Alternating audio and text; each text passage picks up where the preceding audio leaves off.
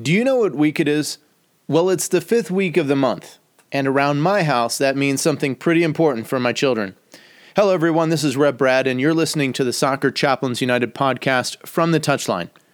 Well, as I said, the fifth week of the month is typically a joyous and happy occasion because with four children in the house and divvying up household chores, the fifth week is when Mom and I give the kids a break and we take on the chores. You know, loading, unloading the dishes, setting the table, and a few other things as well. So in the spirit of the fifth week, I want to look at some similar themes today on From the Touchline. He's found the space, and he's found the back of the net. Just a little off foot, thinking he's going to go far post. Not strong enough with his right hand. Whips that one in. Far post, almost made him ends, and they have. He has the hat-trick. The second in his career. The third of the night. The hat-trick hero. Talked about you're not going to be able to sustain that kind of pressure. To the corner. Goes towards the near post. And you're at the angle. And what a goal! What a goal! In my house, the Sunday morning marking the fifth week is highly celebrated. In fact, it usually includes my girls taunting me, reminding me, fifth week, fifth week, you know what that means. Vacation. You and Mom have to do the chores. We don't. Well, the story goes that when we last drew up our list of daily and weekly chores, we found it was really simple to separate out some of the basic household tasks needed to be done because we have four girls. Everyone does something every week to help out around the house. Now, I know that sounds wonderful, but each child being of themselves, there are some weeks when we know that certain tasks will require a little bit more reminding, a little bit more prodding, and this happens just with their different personalities and their different ages, and we're navigating school and church and social life among all these other things. But we came across a bit of a bump when it came to figuring out the fifth week of the month. I mean, who was going to do the chores that time? We determined that if a week had three or more days in it from a previous month, it would count as a fifth week. And Mom and myself would take on the tasks. So for twenty twenty, it works out that there's five months that have a fifth week. I, I don't know, maybe other years there's they're similar, right? Uh, but in, in this twenty twenty, it's January, March, June, and September, and also December.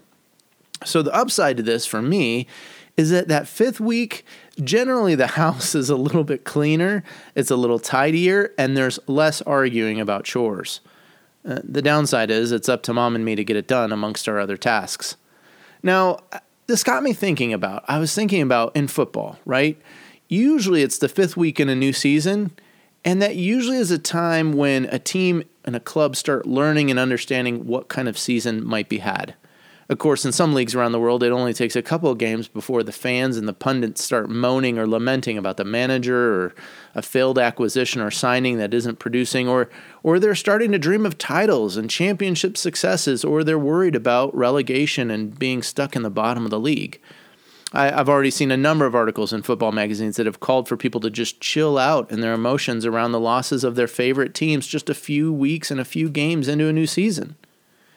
Well, reflecting on these things, it got me wondering, isn't is there something to be said? Is is there maybe more to having a, a fifth week break? Given the highly emotional and difficult times we live in, kind of just like my children, that they look forward to the rest that a fifth week in a month affords them around the daily household chores. And I think it can be a good thing sometimes to get a break from the work that we find ourselves constantly at. Now, of course, God has set forth some breaks in the Bible, and I've podcasted about it before. Even earlier this year, I talked about Sabbath and sabbatical, and God himself models the spirit and posture of taking a rest from work, and, and that being a good thing. And God is probably the only one that exists that doesn't need rest, but yet he still models this thing for us as people that I think we especially struggle with. I know that I struggle with it, especially I, I tend to be a bit of a workaholic. Well, God's invitation to us is to make a seventh day holy, to set it apart. It's a time for rest, a, a time for recreation, or, or as I like to say the word, recreation. It's a time that, that someone can take joy and delight in the work that's been done the other six days. Well, this is truly a lost practice, even amongst the very religious people, and especially amongst Westerners. We just don't take time off. We don't take a Sabbath day rest. We uh, we work really hard at our play. Sometimes we play at our work, and you've heard the saying uh, a million times, I'm sure. But there's this other invitation that God makes to his people, and that is to take a Sabbath year, and it's this concept of sabbatical. Uh, in a seventh year, God tells his people, live off what the land has produced for the previous six years and let the land rest. Again, I shared part of this about my month before my month-long sabbatical earlier this year. I encourage you to go back and listen. If if you're curious about sabbatical and a, a Sabbath year, listen to the January first podcast from twenty twenty, and I talk more about sabbatical there. But uh, as I was thinking about fifth week, and I was thinking about rest and, and these rhythms of of a Sabbath uh, day, a Sabbath year, uh, it it struck me that God goes one invitation to us further. His invitation is for a fiftieth year, a year of Jubilee. If you have a Bible, get over to the book of Leviticus. It's in the Old Testament, uh, chapter twenty-five. And if you start reading in verse eight and go all the way through the end of the chapter, you will read some amazing things and some very special invitations and intentions that God has for his people. You see, the year of Jubilee was to be like a Sabbath year, no sowing or reaping of any kind. But here's the kicker. All the property was returned. So if someone had sold a house or a field, that property would go back to the original owner in the year of Jubilee. The year of Jubilee, in fact, was a, a way of setting fair market prices for the use of land. So if I was leasing out or renting my land, letting someone else uh, farm it and, and work the land, I would set the price based on how close or how far away uh, we were from the year of Jubilee. And so, you know, if if you're closer to the year of Jubilee, the sale of a field would be a, a higher price because essentially you're just letting the person use the field for raising those crops. And it was a way for them to produce income, but it was also a way for you to to recover and recoup a little bit from the land. But but Jubilee was almost a reset on all these things. It was a way of preventing people from amassing huge amounts of wealth at the expense of their fellow countrymen.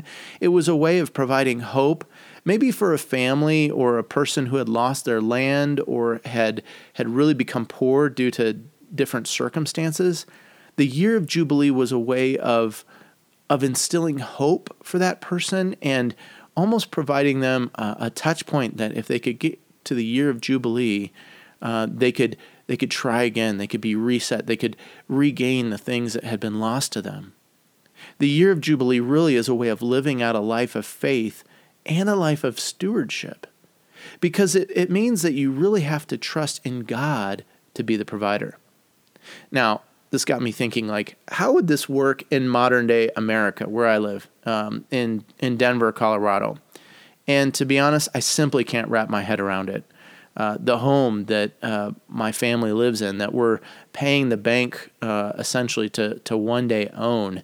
Can you imagine it going back to the original owners who who had purchased this home back in nineteen ninety or, or whatever for, for such a low rate? I mean, I, I just don't think it, I, I don't know how it would work.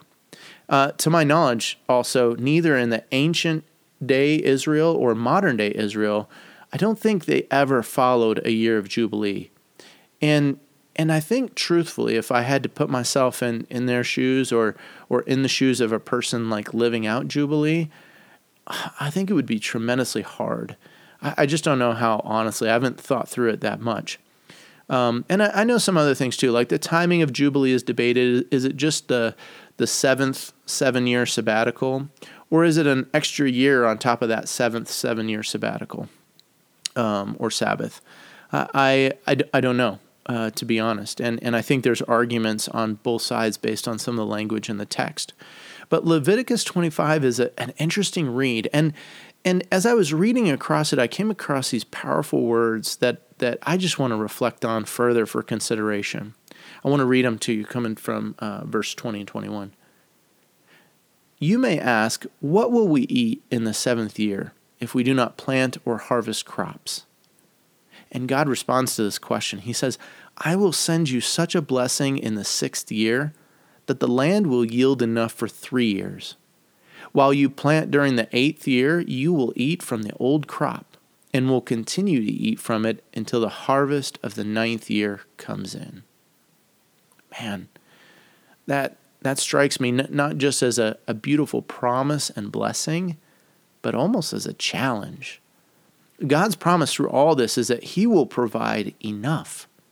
He will make the land bear and produce fruit, so much so that we don't have to worry. For three years, can you imagine that? Like just your basic needs being taken care of for that time? But the challenge for me, the challenge for us is we have to rest. We have to lay aside our initiative, our drive to keep working and grinding out a result. And and we have to really sit back and and let us Let us see God's goodness come through, which I think is a big challenge for us because we're, we're often taught, you know, things like you got to pull yourself up by your bootstraps, and if it's to be, it's up to me, and if something's going to happen, you've got to do it. You've got to put the work and the effort in, and and I think to some extent those things are true, but where is the place where we we rest and we sit back and we let and we let God do the work? I wonder, is there any place in your life where maybe you and I can surrender to God a, a fiftieth year of Jubilee or or a fifth week of the month? As with many things, sometimes our faith needs to start in small ways, and it needs to grow out of us seeing God's promises come true in those small things. And I think if a fifth week in my family helps give our kids a break from the household chores, won't it produce something worthwhile? I mean, more worthwhile than the teasing banter that we get every Sunday of a fifth week? I think it will. I, I think it'll teach my children that, one, mom and dad aren't above doing simple basic tasks needed for the house. It's it's not like, you know, because we're in charge or, or maybe because dad or mom are bringing in the income or we're teaching the family or, or whatever our roles are that we can't do these basic things. I think, too, it just it goes one step further in showing, hey, I'm willing to serve you. I'm, I'm willing to serve you, even though you're the child. I'm going to serve you so that you get a break and you get a rest. And I'm serving the family too, hopefully by, you know, when I do it without grumbling and complaining, you know, I'm serving my wife, I'm serving my girls. And and there's a flourish, there's a flourishing to life that comes with that. There's a flourishing that comes for family uh, when we do that. There's a flourishing that comes for our faith when we when we rest and we allow God to do his work. Now, does this mean when I turn fifty in a few years from now that I'm going to take the whole year off? Well, I've been thinking about that. That's that's a little bit of a dream. I don't know that's going to happen that way, but it has me thinking, how can I trust? How can I live my life in such a way that my faith would trust in God to provide not just for one year's worth, but three years' worth of something? But that's God. He's always doing more than I could hope or even imagine. And, and he tells me, he invites me into this journey where he says, hey, Brad, rest. And I think that's something that he invites you and I into together. So today as I close, I want to I want to pray a prayer adapted from Ray Simpson's book entitled Celtic Blessings. With October approaching and, and really for us in the Northern Hemisphere, it's t- our typical harvest time. And I know for some footballers and football leagues, the season's winding down here soon. But I want to encourage you and me, no matter where we are, to stop and consider God's many invitations to trust him more deeply, to provide, and to see our lives, our hearts, our families, and our faith flourishing.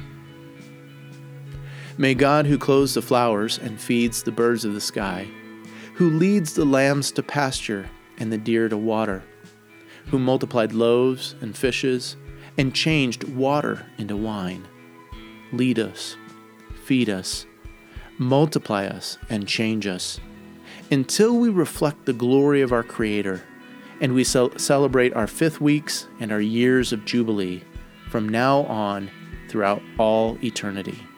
Amen.